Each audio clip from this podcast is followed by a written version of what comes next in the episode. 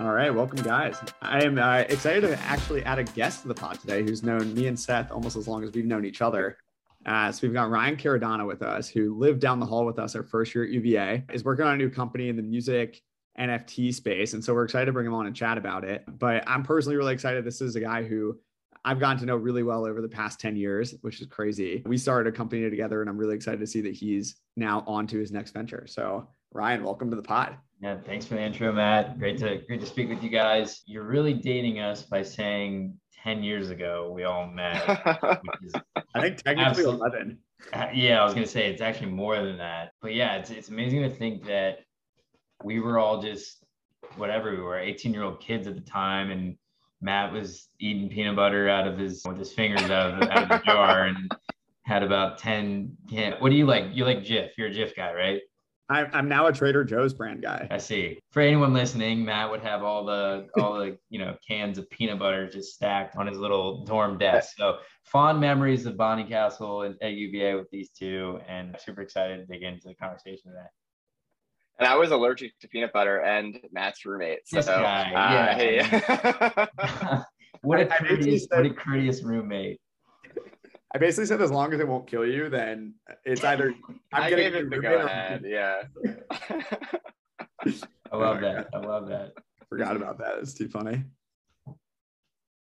Cool, man. I, I, would love to start off here just by asking you about what are you working on? How did you yeah. get interested in the music space in the first place? Why this opportunity? I know that you've partnered with with some cool people in the industry. So I'd love to hear just more about the um, product that you're working on, and then we can go from there. Yeah, for sure. Where to start? It's a good question. So I would say let's let's start with let's start with crypto as a whole. So getting into crypto, I my first foray officially into crypto, I had actually seen like Silk Road, friends, neighbors, acquaintances using Silk Road at UVA for legal, illegal, whatever purposes you you might have. I wasn't a user, but I saw people using it, and that was my first introduction to Bitcoin. But I think it was like twenty or fifty dollars at the time when I first saw it in 2012. But to me, it was just another method of payment. I, it didn't really strike me as something that would be investable or even worth like speculating on. So it's funny to think back now. It just seemed like another like PayPal or Venmo or something like that. I remember seeing it in 2012 and being like, oh, this is interesting. It's a way to transact like on the dark web or like uh, Tor, which I think was like the browser that you had to like download to like to use Silk Road and some of those other early use cases where Bitcoin kind of got the uh, reputation for being like a dark web only thing. Uh, anyway, fast forward to to 2017. So I was in New York at JP Morgan in asset management and in the traditional finance lane on Wall Street, um, just trying to soak up as much information as I could from some of the smartest minds in finance. And the Bitcoin and Ethereum craze came around again. The price shot up and that drove mainstream media interest. But for me, it was interesting because as a firm, our CEO, Jamie Dimon, who's pretty well known, was a big part of the, uh, the bailout of the banks, the great financial crisis, and turning around Wall Street and really the American economy in 2008, 2009. He was very and is very anti Bitcoin, I think, by sentiment. I think he's compared it to like rat poison. And it's just interesting to, to see someone that like you respect and look up to and is very knowledgeable about these things had a very anti-innovation stance on on Bitcoin and other cryptocurrencies it was funny because I always tell the story. I was at JP Morgan and I came down the elevator one day, I went down to the lobby and we were doing a presentation on building on Ethereum rails internally at in JP Morgan in the lobby. And so I was like, this is so interesting that we have this idea at the high level that maybe this isn't the future, maybe it is a scam, maybe it's a rug pull, but internally we're seriously contemplating our own leather ledger technology being built on Ethereum. And so I didn't really know what Ethereum was at the time, but I was like, if this is any indicator of mm, like where this world is going, I should be involved. If I had two extra pennies at the end of the day to to rub together, I put it towards Ethereum, not really knowing what it was, but knowing knowing that I would learn and grow in the ecosystem. So that was my foray in 2017, the, the crypto red pill, if you want to use the matrix analogy. And ever since then, just been trying to learn and really get my hands dirty with whatever possible. In 2018, my brother and I, we started uh, an accelerator in the blockchain space. So worked with three or four teams across the globe and trying to grow like their Reddits and their Twitter and really growing engagement and getting our hands dirty. Because for us, it was like we know there's something here. We want to get involved more actively than just like owning a cryptocurrency. So we had owned coins that did really well, Litecoin, Stellar, but at the end of the day, it wasn't anything that moved the needle for us from a professional perspective. It was simply like an investment that did well, but that like you just did on your own in a computer and had no real life impact, right? Like you're not making connections, you're not building your network, you're not building something that other people are using. And so we always had this idea that we needed to really be in the space in order to grow, I guess, our careers and our network and all that good stuff. So fast forward to, to 2021, and the same sort of explosion happened in NFTs that we saw in ICOs at following Ethereum in 2017 and 2018. Just like mainstream, eh, like there was a shotgun taken to the mainstream interest in NFTs. Okay, what is an NFT? It's funny that 18 months ago, no one really knew what fungible meant or like what an NFT like could even be. But now I would say uh, like everyone that I've talked to has had at least exposure to what it is, like NFTs are, and they might have seen someone on Twitter talk about it or whatever.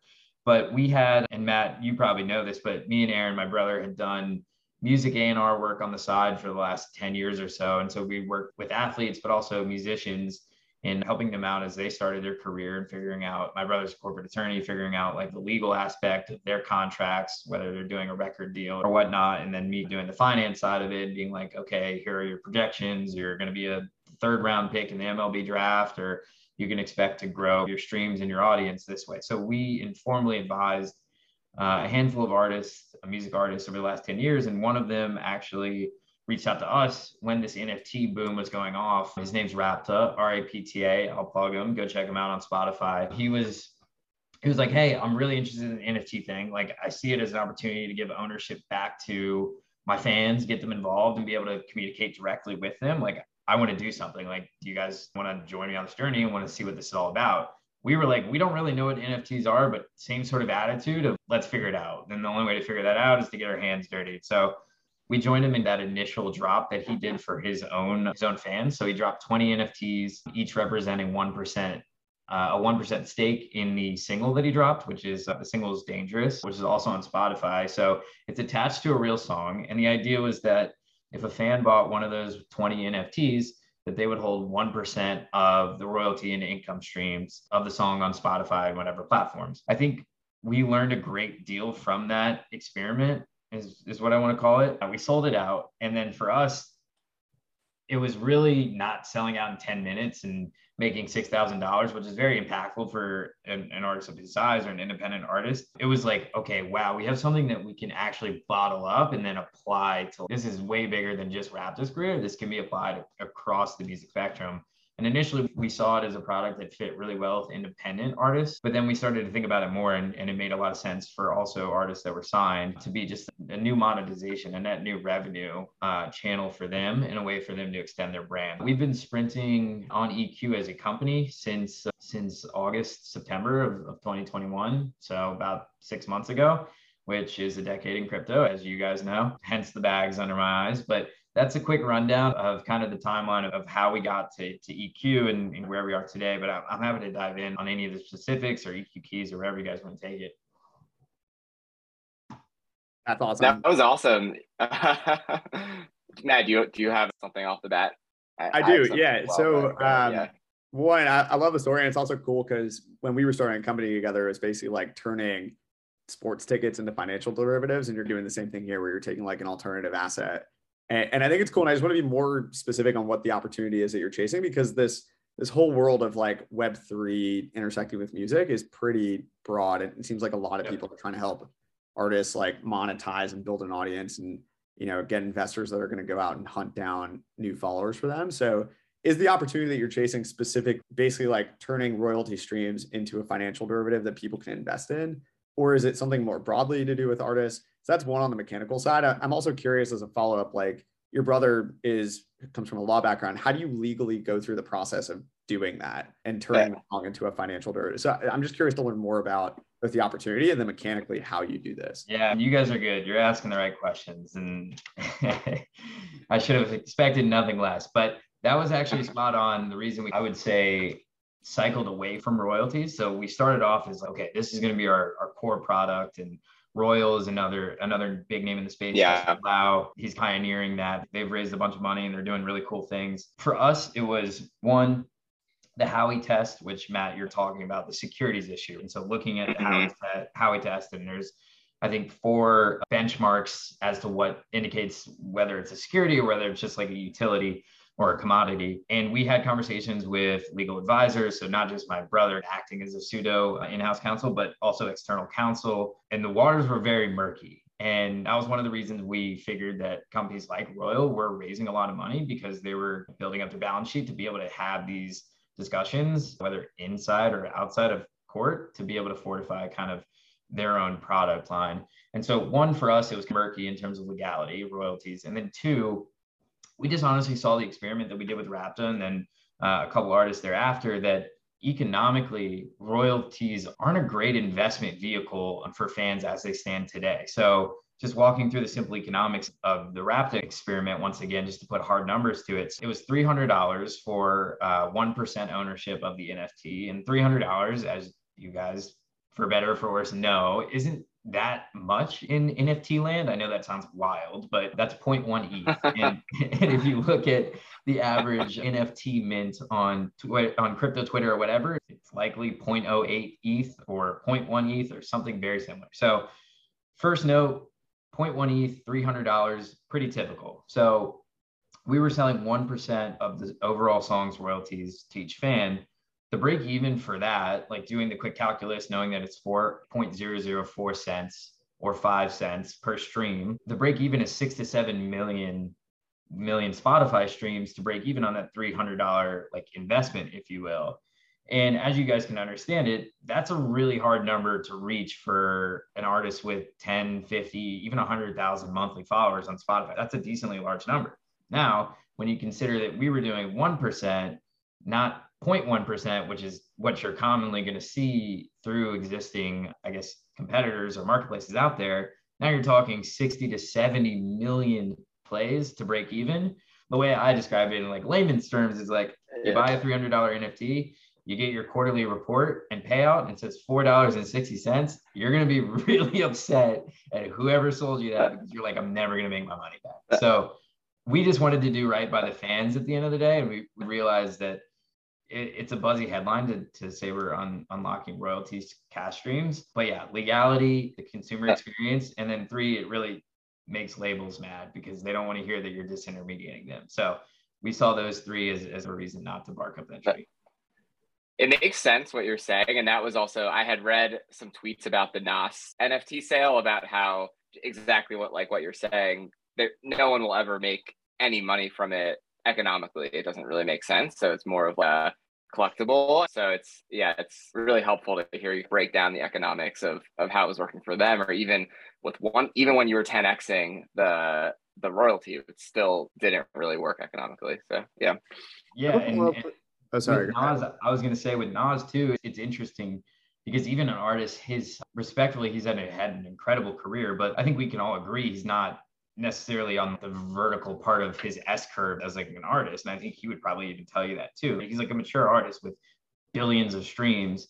And so for him, it's hard to capture really that investor sentiment of the user to be like, I want to invest in this because I think this song is going to go to 60 or 70 million. He's not necessarily in that like, I'm starving, I need to make it growth mode. So that's where it's misaligned too with, okay, we can get big names on the platform, but it's like, unless they're really trying to put out those 100 million view songs like a Justin Bieber or Ariana Grande, then that doesn't even align with with the consumer experience. So anyway, I, that's in the side. Yeah. Small sub note. Just to nerd out on the numbers a little bit more. So one percent of the royalties in a song, it, it's implying a valuation for a song of six hundred thousand dollars. If I did the math, I'm curious how much a song is worth generally for an artist. Yeah. And you hear a lot of figures thrown around. Most, I forgot what the number is, but like most artists don't make more than $50,000 from Spotify. And so I'm curious how much songs are generally worth for an artist like Rapta or even generally. It's that's a fantastic question. I would have to look up what recent ca- catalogs have as an asset have been a pretty popular like asset in private markets. People are speculating. I forget who someone just had a massive sale. It was like a couple hundred million. Obviously, Taylor Swift's was a big deal in the news with, with Scooter Braun. But the interesting thing that I've that I've seen in a couple Twitter threads is like the consumption of music. Okay, so it's the idea, the ethereal idea that something is worth what people are paying for it or what they're willing to pay for it in a marketplace. And the idea that consumers have been hooked on to a buffet model that is Spotify is like good luck trying to rip that out of their hands. Like it's worth nine ninety nine a month, and that's what it will be until I don't know. There's some nuclear explosion that makes everyone reset and build from the ground up. But like until then, like it's really hard to to pull out the song as an asset and be like, we're gonna value it at this because that's just not the way that the industry is set up. But it's a very interesting question to, to think about. I'm not sure the answer. Seth, we can popcorn. I can let you ask a question, but I'll ask after yeah. about disintermediation. No, I was just gonna. Uh, I was just interested on on the direction that you guys were taking after kind of the experiment with with Rapta. Yeah, absolutely. And so I'll give a shout out to Alexis Ohanian, who Matt we gave a friendly pitch to back in the day with Fanatics, but got bodied because it was borderline illegal. So it's funny to be working in those waters once again. But I'm looking forward to the opportunity to pitch Alexis on this because I think this is a model that makes a lot more sense and probably very similar uh, to an idea that we use a lot in terms of comps in Reddit. And so building communities first rather than assets. So one of the things that we learned from doing a couple drops in the fall is that when you tokenize an asset, so a single or an album, there's not a whole lot of glue to the community aspect if you're a user. So if you know Matt Blank drops a single, let's say March 1st, uh, it's going to be a banger, but he's and he's going to market it, and I'm going to buy it as a fan, or I'm going to buy the NFT as a fan. But when he goes to drop another song April 1st, I'm left in the dust and forgotten. It becomes a string of transactions uh, and a very transactional experience between the artist and the fan, to where it's like, okay, how do you really bind the community together? If you're just continuing to release new songs, new albums, new assets along the line. And so within that frame, we were like, okay, we don't want to just do NFTs for songs or albums or royalties. Like, how do we want to build this? And really, it came back to, okay, let's just do a base community model. And so, what that means is that we're doing, we're spinning up NFT communities for artists. And how we're doing it is we're, we're starting with a base NFT. And so you'll have a Matt Blank with a plain white t-shirt NFT. And then when he goes to drop his new single, if he wants to attach any utility to that, if it's, hey, pay $5 and listen to the song early, or pay $20 and hear the entire mixtape early, or have a meet and greet in person for $50, that we're going to have an accessory piece that you can then layer on to the base NFT. So it's it's going to be a dynamic NFT in the same way that let's say Mutant Ape Yacht Club took Serum to the regular Bored Apes and then it turned into a Mutant Ape. Is they had the base Bored Ape, but they also had the Mutant Ape. And the idea is that you can signal your identity and the fact that hey, I did buy the meet and greet for fifty dollars, and that gets layered on to the identity of being a Matt Blank fan in the first place. So that might be signified by a by a crown or a chain or or a jacket, the plaid jacket that that Matt's wearing. And because I attended a meet and greet with Matt, now I have the white T-shirt and the plaid jacket, mm. signifying that I lived that experience and, and bought that utility. So that's how we see it rolling out and being actual glue to the community piece that is like these artists' careers. So it becomes less transactional. It becomes okay. Seth has been a part of this community since X date because that's verified on blockchain. He minted the base NFT then and he's participated in the community by doing these X, Y, and Z things over the years.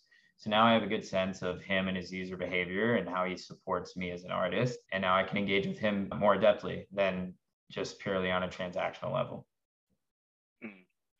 That's is is there an idea that the base NFT, if you buy this base NFT for an artist that's early on in their career and then they go on to become really su- successful, that base NFT will be more valuable in the future and you would be able to sell that NFT or is that a part of the concept? So there's still an element of scarcity. There always will be. And that's important in notating value because the ethos of Web3 is okay, eh, you don't have to be rich. You can make up for being rich by being early, right? And so if I bought the Matt NFT and he blew up to be the next Kid LAROI, Justin Bieber, whatever, the idea is that there are still only a fixed quantity of those base NFTs. There might be 100. Let's just use a clean example.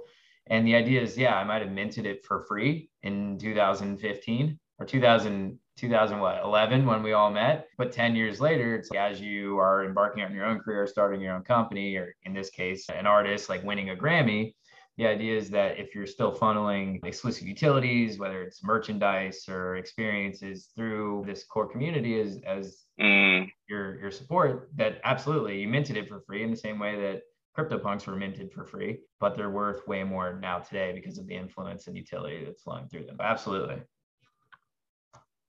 You that's awesome. Yeah. You mentioned disintermediation earlier, and I'm curious what you think the role of agencies will be going forward.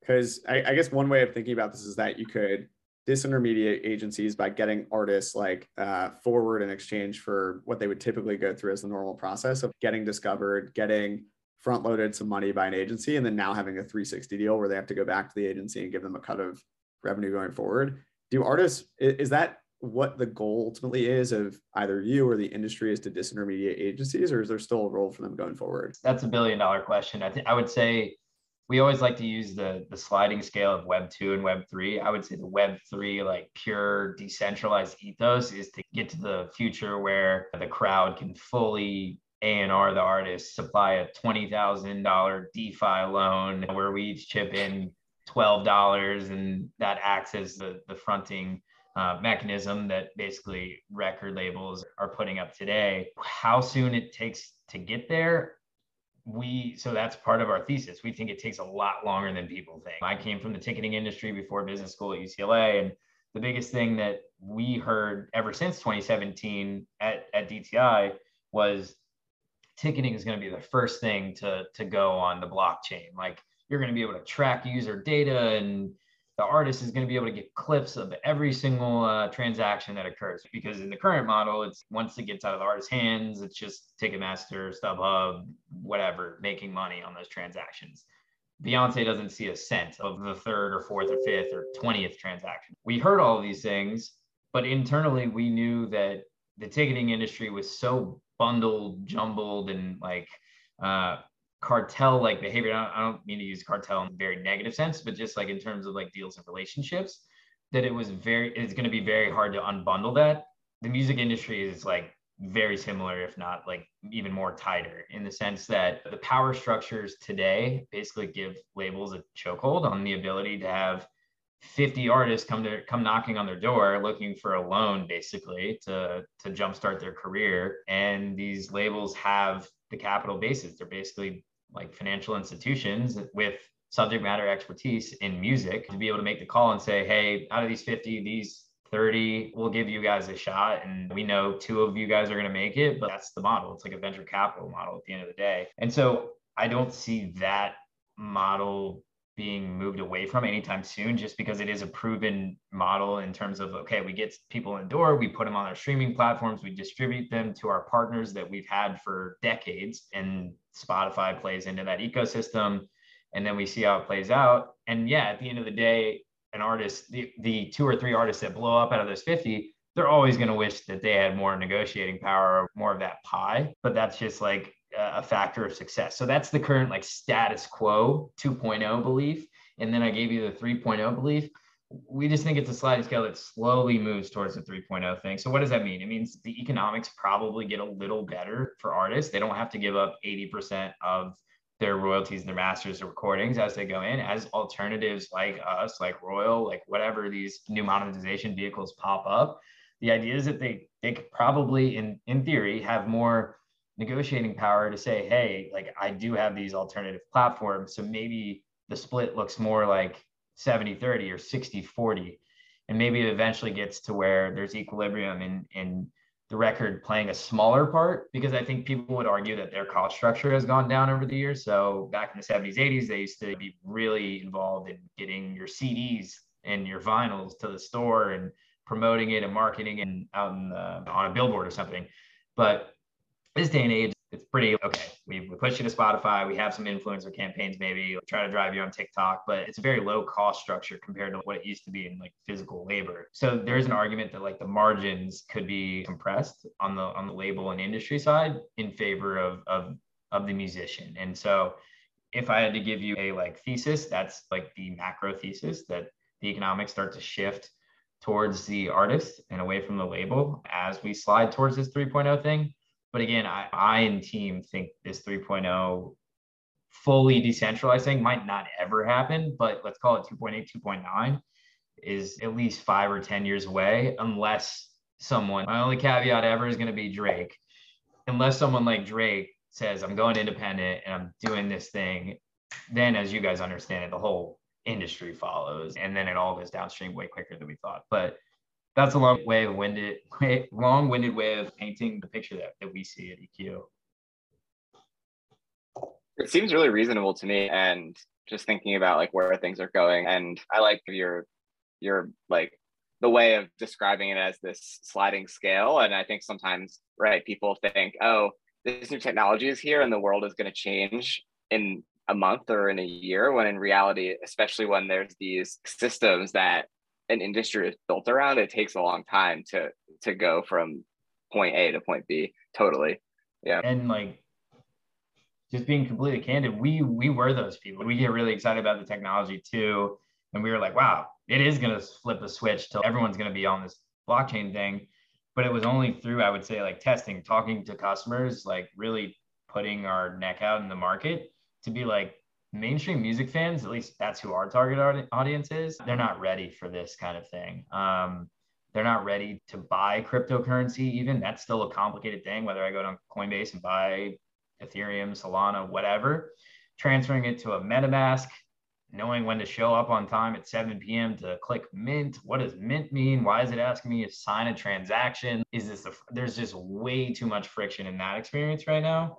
So that has a long way to go. So it's not even just like the industry economics and that whole picture, but it's very much the end user music fan that that has a long way to go. And honestly, that's helped dictate a lot of what we're trying to build, a lot of what we're building right now. So for instance, lowering that barrier to entry, the friction on the user from the user standpoint, we're moving away from Ethereum. So we had originally thought let's use ETH, but aside from just gas fees, it's it's the MetaMask thing, it's buying crypto and then trying to understand it as a real investment because once you again once you paid a certain amount for something you expect it to bear some sort of either cash flows or utilities or value or whatever. And so we're really moving away from that model and we're, we're trying to remove as much friction. And so what we're going to do is building on flow. And i know we talked about this earlier before we started recording but i'm super excited about flow as a builder because Flow is going to enable us to have users sign up with an email. And so sign up with an email, that creates a wallet. Like, boom, you're you can type in Matt Blank 11 at Gmail and, and be good to go rather than having to worry about secret recovery phrases and this, that, and the other.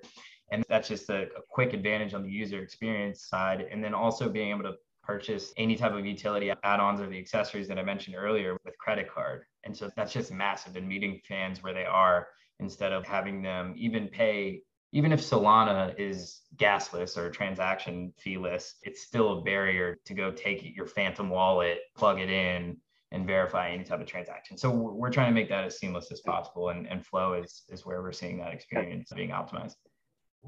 And that's NBA Top Shots also built on Flow. And for similar reasons, I'm assuming, where people can go on and buy the NBA Top Shot NFTs with their credit card. Exactly, and it's almost like forgetting. It's I, whoever said it that like the winner in the space is the one who makes the user forget about like the technology. It's like at, at first we had EQ uh, as EQ NFT. That was our company name because the NFTs were hot and we were just trying to think of a good name. And I was like, no company out of 2001 or 1999 was like eqhtml.com. Like, like we need to get away from this like underlying technology conversation and really talk about like what the user cares about. Do they care that it's in that they know it's an NFT? Whatever. They can think it's like a stock for all we care. Whatever gets them to view it as ownership and utility. That's all that matters. And I was talking to a friend earlier today about Top Shot, and he was like, that was a big reason why I dove into Top Shot. So it made it really easy to understand.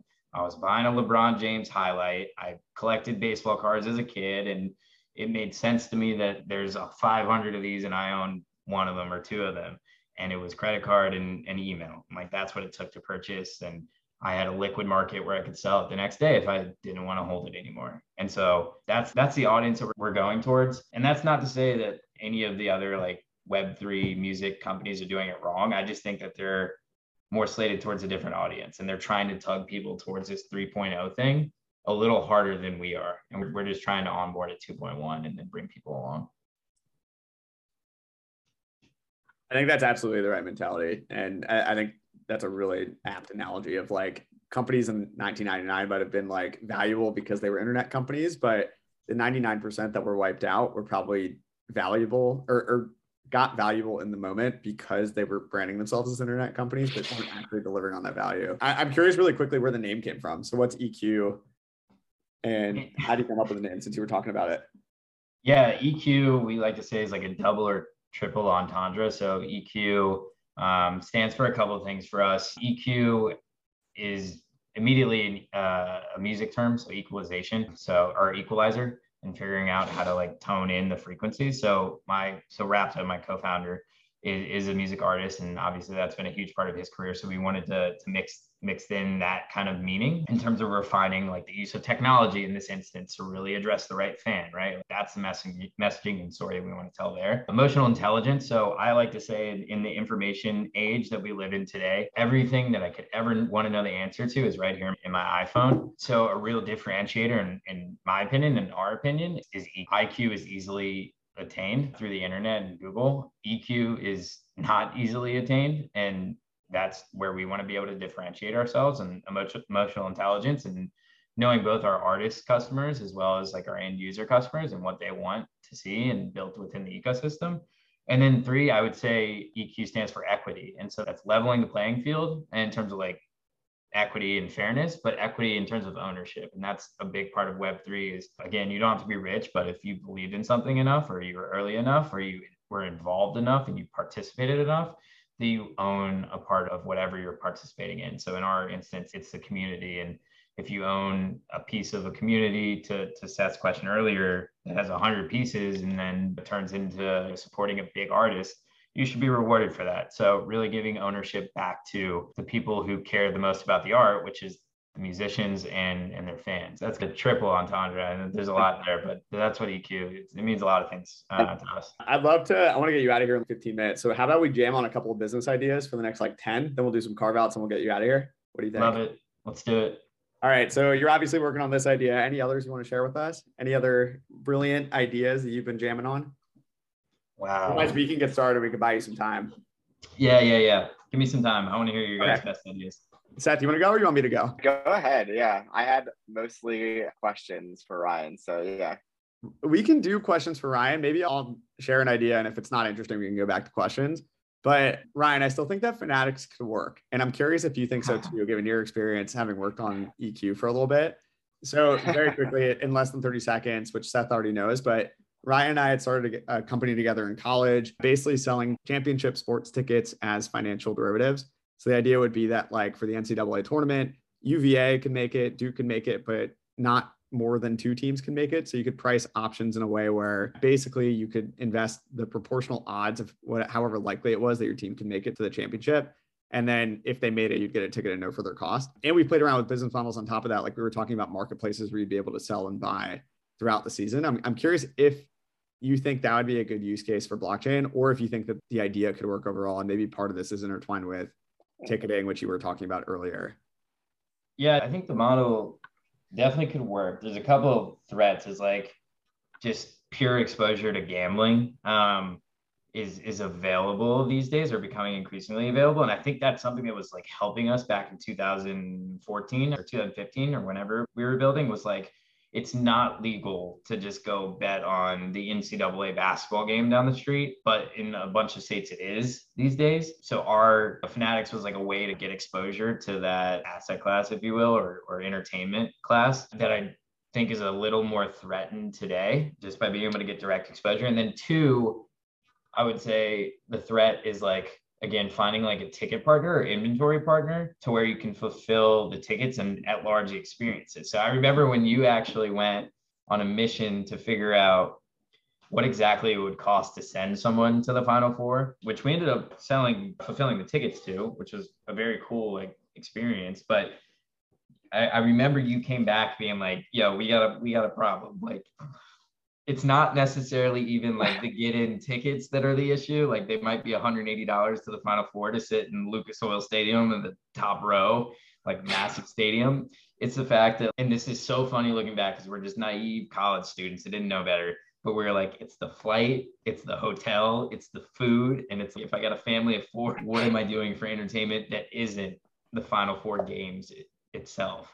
And so I think that is still one of the biggest one of the biggest pieces to that experience, like that whole uh, business model that I think is just really tough. And then I think the more pure play option of sports gambling is is probably just a more seamless play for anyone that wants to play in, in that arena. Yeah, I don't disagree with you. I think that there are even services now like Prop Swap, where if you own a futures bet, then you could sell it throughout the course of the season. So maybe that yeah. would even invalidate some of the value here. Where if you got the Bengals last year at phenomenal odds, and during the course of the season, it, it was pretty clear they were going to go to the playoffs, and you could sell it for a little bit of a gain. Yeah. Uh, but yeah, I don't even know if that, that would work. I want to. I want to throw. I want to throw a question to your guys' way. Actually, I want to make a. I want to make a bold statement. Do we I'm curious if you guys know how many like active users does Instagram have? Isn't it like two billion like, or something like yeah, that? Right? Two two billion? Is that what it is?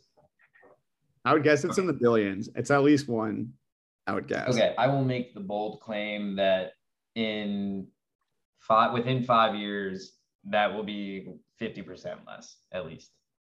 Ooh. And and so I want to get your guys' mind thinking on like cookies. And I, admittedly, I'm biased. I live in an NFT echo chamber. So I see everything as a nail to be hit with an NFT hammer. But I really do believe in the thesis that NFTs as a tool and a technology have the ability to replace cookies as like an underlying tracking mechanism and data collection mechanism. So I'm curious, what are some of the companies that you guys know that are really focused in on like data. And I know Matt, this is probably right up your alley. You're probably thinking of Eight Sleep right now, but Eight Sleep or Whoop or like what companies are interesting to you guys in the data space or would be affected by cookies? Because obviously Instagram very much is affected by that. Is is the idea that because data will be tracked in a different way, Instagram will become less valuable is that the connection there? Because i guess part of where my mind goes to with i i buy totally that instagram's active users will be 50% less because of competing social networks where people will bleed off into other networks. So i think the NFTs will unlock new social media platforms that will leverage the technology and then return that data straight to the creators, which is a huge wedge for platforms like Instagram that monetize that data first and then give the creators a cut. There are so many horses in the race trying to create basically the revenue stream to the creator first and then give the right. platform like a cut. And EQ is one of them, quite frankly. Well, I have to. Uh, go ahead, Matt. Yeah. No, you got it. I, I was just gonna say, I think, I, I think yes, that that makes sense. It makes sense that if you can incentivize creators to be on a platform, then that is where the content will be, and that is where the people will end up going. I think that there, the one area where I'm less sure is with these social networks. I think that it ends up being people go to the most addicting platform, which right now is is TikTok, and people are just addicted to it. And the people are addicted to Instagram; they're addicted to all of them. And I guess there is some case where maybe if there was an NFT version of TikTok, then the creators would move. But it's very hard, I think, with the network effects to get people to like to switch. I'm mm-hmm. wondering what will be like the catalyst. Money is more. Addicting. I was gonna say, you know it's more addicting than content? money. Content plus money. Yeah, so I wonder like what will be the catalyst to actually get people to to switch, right? And and move over. And maybe it is just like you said, like it's a big creator doing it, making the move, right? And then that kind of Mr. Beast switches to the NFT version and that starts moving people over, or maybe even forces Google's hand or TikTok's hand to to turn it into an NFT platform themselves before they get eaten by someone else. But it's an interesting thought experiment. So that's that that you poked into something that I also love talking about and having debate is just like this idea that the next social media platform, the next killer has to be Web3 native, in my opinion. And again, I'm happy to be proven wrong on any of these things. That's why we're putting it immutably in the podcast. I just think you have the blockbuster problem, right? Of Netflix and Blockbuster. Like it's really hard when you're making billions of dollars as TikTok to go disrupt yourself and say, we're going to flip the economics on its head in terms of the creator economics and how we pay out our customers, they can do it. They can certainly do it. Yeah. It, it, takes a lot of gut, I would say. It's like the, it's what, what the innovator's dilemma or. Yeah. Matt, I, I know this is drilled into your head. Come on now. Yeah. Professor, Professor Christensen, right? Yeah. I'm taking the class right now. So spot on. I am a. this guy's just listening to me blabber and he's got. No, the, it was perfect. You it. I am curious though, because I, I think to Seth's point, like the platforms do have some level of power. And I'm curious how the transition will go from platforms owning followers to individual creators owning followers. And one example of this that's come up recently is you look at someone like Ninja, who's not an artist, but he went from uh, being a Twitch creator to then going over to Mixer. And then it, they struggled to get him followers. And then Mixer shut down. He went back to Twitch. I, I'm curious how this transition will have to look in order for creators to be able to port their followers over from platform to platform or in a way where the platforms themselves don't have that much power because right now they really do. And it's hard to see that changing for the next few years. So i agree with you 100% and it's always interesting like thinking about the cycles of innovation but one thing that nfts have really done for the space that i see firsthand is brought an incredible amount of, of capital to, to the builders in the space but as you guys know having built startups yourselves there's three to four year delay on what's being built in the last six months to what's really going to be hooking and crossing the chasm uh, in terms of end users in three to four to five years. So all these the multi-billion dollar funds from like the Andreessen, Sequoias, Panteras, you name it, like all these big funds have, have raised hundreds of millions of dollars, billions of dollars that are getting deployed right now into the web3 space into the nft space. So that that is like super exciting for me to know that it's on the horizon because exactly what you're talking about it's too soon. It, it, there's just not there's not a critical mass of, of users that are willing to take it on. There's a challenge in in in fighting sentiment to be like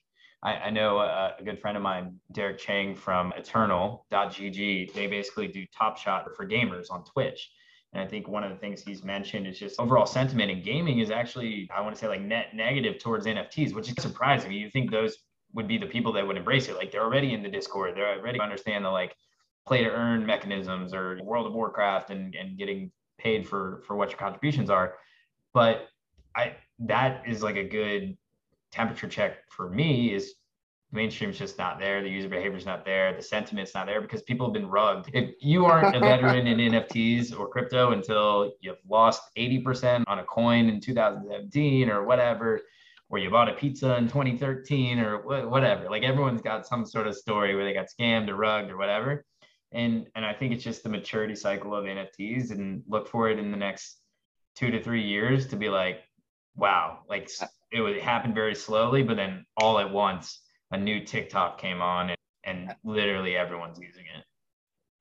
Yeah, and I, I, think that goes back to what you were saying before, Ryan, about it's about the user experience and not about this, it's a technology and people are using it because it's an NFT. And the, if TikTok, the next TikTok, you know, will just be on crypto rails yep. and people will use it because it's addicting or a great experience. And there's money involved, right? And you're getting so, TikTok so coins in your profile. It'll just be built in totally, and I, I think that that that makes a lot of sense and and makes sense with what you you're building as well.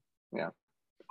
But yeah, this is all super exciting. That's that's taking a step back, and I that's why I love crypto. And and Web3 is that everyone's starting from the same level playing field. Like you could be 20, you could be 50, you could be 80. It's like the most you could have in terms of experience is five to 10 years or in NFTs, like zero to 18 months. So it's just an awesome space to get involved. I encourage every single person that I talk to just buy an NFT or try to like get involved in Twitter because there's just so much potential in just being like a warm body and, and like standing around and learning. And it's a very cooperative space right now like a phrase as you guys know like WAGMI we're all going to make it is like very prevalent. And and i always say to that it's like WAGMI is like the the phrase of the day of the year.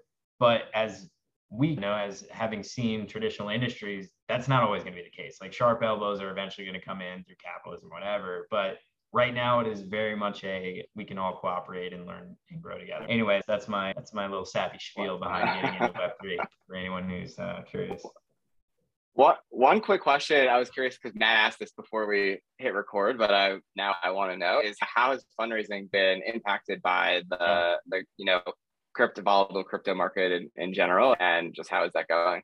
Yeah, there's like a meme that I'm thinking of in my head, and memes around the world because it describes so much in just one picture. But it's the guy who's rubbing his hands together behind the tree in the yellow suit, licking his lips. And, and that's how I feel like all these investors, these institutional investors are, because there's nothing better than investing in a bear market when you have a billion dollars of dry capital. And so it, for them, its valuations just went down. This is right. awesome. We're going to get more ownership on the cap table, or the $2 million we put towards the company is going to go further in the way of actually building product and less like marketing hype and stirring up uh, crypto Twitter or whatever. So from the in- institutional investor side, I, I think it's a great thing for them that markets have slowed down. I would say for anyone that's actually building anything that has longevity, it's also a great thing because as as someone who's looking for talent, like selfishly, price just went down. There's not as many alternatives. There's not 20,000 NFT projects that a Web3 or Web2 developer can join. So for me, trying to bring in the best talent I can, it's actually very helpful. Like the money in the bank account doesn't change, but being able to, you know, hire someone for a hundred thousand instead of 120 is, is helpful for us trying to run a business. I would say before before we started the call, one thing that I wanted to emphasize that's important though about how we're building at EQ is like we're, we're trying to be as like market neutral as possible in the way that like we build our infrastructure. And so building out a model that's built on community so interacting with not only the artists but other people you make friends with in in the community just reddit. And in, in the future instead of if you're going to a matt blank uh, concert at crypto.com arena you're going to have people to meet up with. It's not just going to be like I have to drag a friend along. It's like I have a hundred people that are LA Matt Blank fans. This is perfect. You can't tell me that's not a better fan club model. And so really just building through community and then the utility layers, that's more of a consumption model and what you paid, whether it's 20 or $50 is what you're going to get in terms of value out of that. And then at the end of the day, you don't really care what the price of Ethereum or Bitcoin or even Flow is because it doesn't affect the value of the utility that you got out of the community or the digital or in real life experiences. So I think that's going to be a big issue for companies that are building solely on crypto rails that price does matter. A good example where price does matter, and I, I, know we didn't get into it, but we did an EQ, a corporate NFT, just to build out our minimum viable community. We sold 176 keys, NFTs, and we, we did over 50 ETH. We sold out in four hours, did 50 ETH in in proceeds. That was like the two days before it was at the 33 or 3400 when we did that. Then two days later it bombed down to 2600 and i was like guys we got to move to stable coin asap so that's just like a tangible example like of losing 20 30 thousand dollars like in the course of 48 hours with nothing to do with your business. That is just like market the market however the market went is is how the bank account went. So i would look very closely on projects that are building on purely crypto rails look at how they treat their treasury. They have to have a very prudent treasury. If your favorite 10k pfp project doesn't have a treasurer that's a problem because their treasury probably just dropped off 40% or whatever ETH top to bottom has been in the last two or three months. So that is very important. Thankfully, it's not really a part of our model that we have to worry too much about, but it's definitely something we're keeping an eye on because I, this is another side that I would love to pull on if we had more time. But NFT mergers and acquisitions, I think, are going to be a major landscape moving forward in terms mm. of consolidation as the markets trend sideways or go down and projects run out of money. There's a ton of talent that's coming out of all of these projects designers, engineers, business people, financiers, and the war for talent is definitely not going to be slowing down in crypto anytime soon. So we are keenly keeping an eye out for kind of all these things in the ecosystem. Because these are a lot of things that people are getting smarter on together that you didn't think you needed to know about a year ago. Like even the idea of having a treasurer for some kind of NFT project or a DAO, I would not have thought of until this. And it makes total sense when you describe it. Cause yeah, having the volatility of keeping your entire treasury in ETH would be horrendous. Scary, man. And, and yeah. one of the younger members of our team, he was just like, yo, let it ride. Like, and shout out Jared because he's probably the most talented kid on the team. And he was just like, yo, we gotta let it ride. It's gonna pop back up. And I was like, you're probably right, but like I worked at JP Morgan just a little bit too long to let that ride. So we got to move it to stablecoin. like, I'm like the boring old man in the room, but got, you got to run a business, not like a, a speculatory shop. But anyway, that's a fun part of kind of this market volatility to watch. And then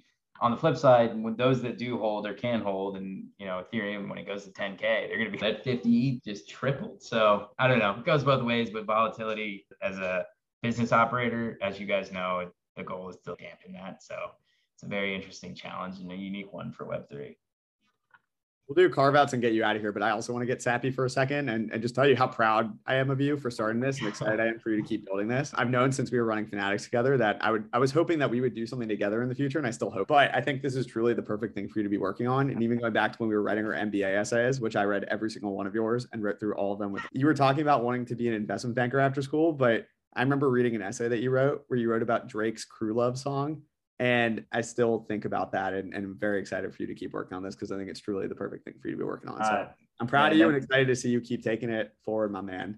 That that means a lot. And you guys are obviously a part of everything that we're building at EQ. And I appreciate you guys having me on. But it's funny because people we we like to go around the table just like at team dinners and talks and be like, and I, I want you guys to think about this. We'll do the carve outs and then I want your answer is is like who would you be be not starstruck by, but like the you made it moment. And for me, it's funny that you mentioned crew love. For me, it, it's always been been Drake or the Weeknd, but I always say Drake because not that I'd necessarily feel like I'd get starstruck. I, I don't know. I, I, mean, I probably could. I probably would, but it would be like it'd be a moment of wow, like like this is what I've been angling towards more or less for the last decade and a half, and this moment's really here. So working until we can manifest that moment. But that's mine, and I want to get your guys after after we do the carve outs. Love that question. I'm think about that. I love that though.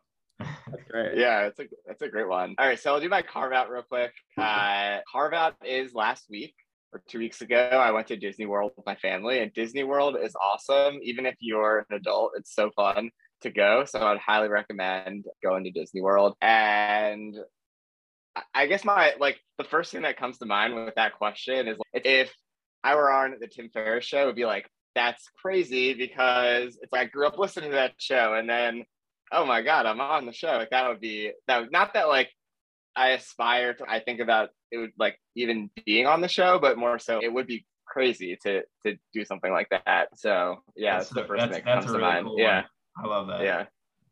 That's actually hilarious because my mind went in a very similar direction. I feel like there are a lot of people who. Uh, okay, we're such nerds. We just want to be on the Tim Ferriss show. I want to. I want to do the Tim Ferriss show with you guys. So if Tim's listening to this, we'll tag him in the show notes. We'll yeah, it. no, it's interesting though. Like we've had people come to campus. Like Toto Wolff was here last week from Mercedes F1, and I, I had a conversation with him after class. And he's a totally normal guy, and I feel like a lot of the experience I've had here is getting normalized to the fact that people are people, and it's not that big of a deal. But to your point, there are certain like experiences that I think would be a holy shit, how did I get here moment from when I was like listening to Tim Ferriss interviewing Derek Sivers when I was 22 to like finally getting here, I think would be really so that would be sweet. I, will try to think of a better answer than that. I'll buy myself time by giving my carve out first. So I, I'm reading The Founders right now, which is the founding story of PayPal. It's an awesome book. I've loved it. And there are a ton of parallels actually to early Silicon Valley 1999 web 2.0.com boom to crypto today and just thinking about like the founding story of Elon Musk and trying to get a lot of these financial infrastructures onto the internet in the first place, let alone like where we are today with DeFi and just making it decentralized. But it's fascinating and, and awesome to read about the origin story of so many people who are influencing technology today. So I highly recommend that. I love that. I love that. Very inspired by by those guys too. I, we were looking at the they're like the mafia picture the other day, and we were like, we got to do something cool like that. So we're noodling on that. My carve out is I was telling you guys beforehand. I'm going to I guess the music adult version of Disneyland, Seth, which is Coachella in, in, a month. And I've never been. I'm super excited. Yeah, it's the festival of festivals for for music fans. And it's the first one back in two years since the pandemic. So should be good. Kanye is, is headlining on Sunday, which I'm excited about. But on that note, I was going to say, I mentioned to you guys before, but the Netflix documentary Genius has been awesome, especially the, the first mm. two episodes where it's talking about kind of his childhood upbringing and walking into every studio label, whatever, and just playing his music like through the wire and knowing what all those songs have become family business and what they obviously had meaning for him back in the day. It's, it was really cool to see that. And whether you're like a music artist or just like an entrepreneur or businessman or businesswoman, or you're, you're pushing towards something really hard, I, there's a special energy that, that like I really resonate with uh, in seeing someone who is just so confident about their craft and what they've created and and shameless that it's I don't know it makes me emotional because it's very encouraging and at the end of the day I, the belief in in self is just so powerful and that's something I aspire to so that's what I've been inspired by lately and definitely encourage everyone to check it out if they haven't. I second that. I, I got goosebumps and chills just listening to him walking into the studio or, or, to the record label and playing All Falls Down and realizing, oh my God, this is the origin story of this guy who. This is the is, first time, yeah. Yeah, he's trying to make his dream a reality and he hasn't done it yet. And we know the backstory of, yeah, 20 years later, like he's made it happen. But it's so inspiring watching him go and make it happen. It, it's incredible. Highly recommend it. Absolutely. No, and that's I love it. We try to capture a lot of content as a team at EQ. It's just cool. Also, not even like we're making a documentary, but it's just cool to look back and celebrate little wins and big wins or little losses, whatever, funny moments. I think it just it's important to do that and keeps everyone grounded. But it's another reason why I love doing this with you guys. It's a great way to catch up, but it's uh, also a great way to memorialize where we are in our careers and how we're thinking. And I'm happy to revisit it in five years when Instagram is just the Death Star, and and maybe they purchased EQ at that point, but they've just taken over the entire metaverse, and Zuck is is the emperor. So I'll gladly to grow then. But yeah, this has been an absolute pleasure with you guys. I really appreciate it. Thoughtful questions too. Love it. This was this was awesome. I feel like we could have gone for two more hours. I have an interesting conversation. Yeah, so many more questions. So yeah, we'll do a V two. We'll, we'll have to do a follow up. I would love that. We'll, we'll hold you to that. Ryan, we'll get you out of here. Awesome chatting today. Really appreciate you stopping by, and we are excited to chat again soon. Take care, buddy. Yeah, thank you both.